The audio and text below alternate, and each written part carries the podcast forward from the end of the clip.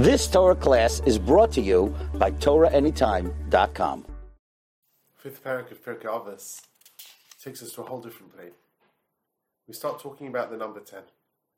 Basar Moros, Nivra Ha'ilam, the world was created with 10 utterances, 10 statements. Matal Medloma.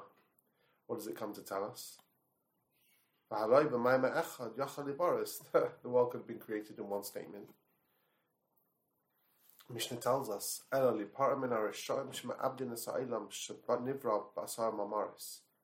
will pay back the Rishayim that destroy the world, the negative actions. That world was created with ten statements. But conversely, let tzaddikim, to give great reward to those righteous people, Shemakaim in who keep the world going that was created by Asara Ma'amaros. This idea of Asara Ma'amaros is huge. Any time where you have some kind of interaction between the spiritual and the physical, it comes within the unit of ten. Whether it's the Aseres Hadibrais, the Esamakais, the Asara Ma'amaros, the ten Sefiros, which is the idea of the breaking down of Ore Yisparach, pure spirituality, into this physical world the idea that HaKadosh Baruch Hu's purity, holiness, light needs to be broken down and at every stage a little bit more physical, a little bit more physical, a little bit more physical till we get here. That's the process of Maisa Bereshis. Obviously, contained within that are the deepest secrets of Kabbalah and the spheres. There's a lot to say about that too, but it's not for now.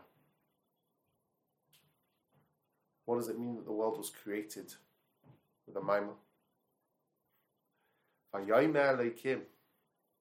And Hashem said, the idea of namira, of speech, is creating a reality outside of yourself, so to speak. Creating at least the illusion of independent existence. The world was created as a reality outside of a Kodesh Baruch so that we can have that independent existence in order to learn to appreciate and ultimately earn that closeness with Hashem again, to give up on that independence. That's what life's all about. The idea of Amira said it at the beginning of Parshas Emor, of Shimshon Falhash.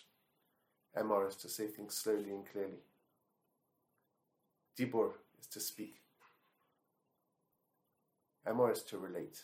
You can't relate something to yourself. You can't tell something to yourself. You can speak to yourself.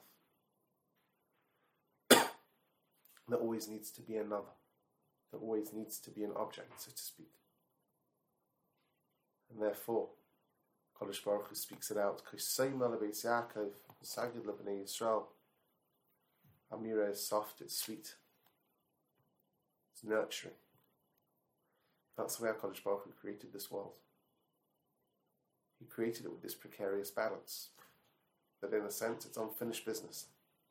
And because it's unfinished business, it needs humanity to finish the job. And therein lies the challenge of Bechira. Are we going to be Rishon or are we going to be Tzaddikim? If we're Rishon, we're going to destroy the world. If we're Tzaddikim, we're going to be Makayim the world. Kadosh Baruch Hu Leiv Sachatayv. We're partners with him in my Bereshis. Question always is going to be what kind of partners will we be? To be Makayim or to be Ma'abit? You've just experienced another Torah class brought to you by TorahAnytime.com.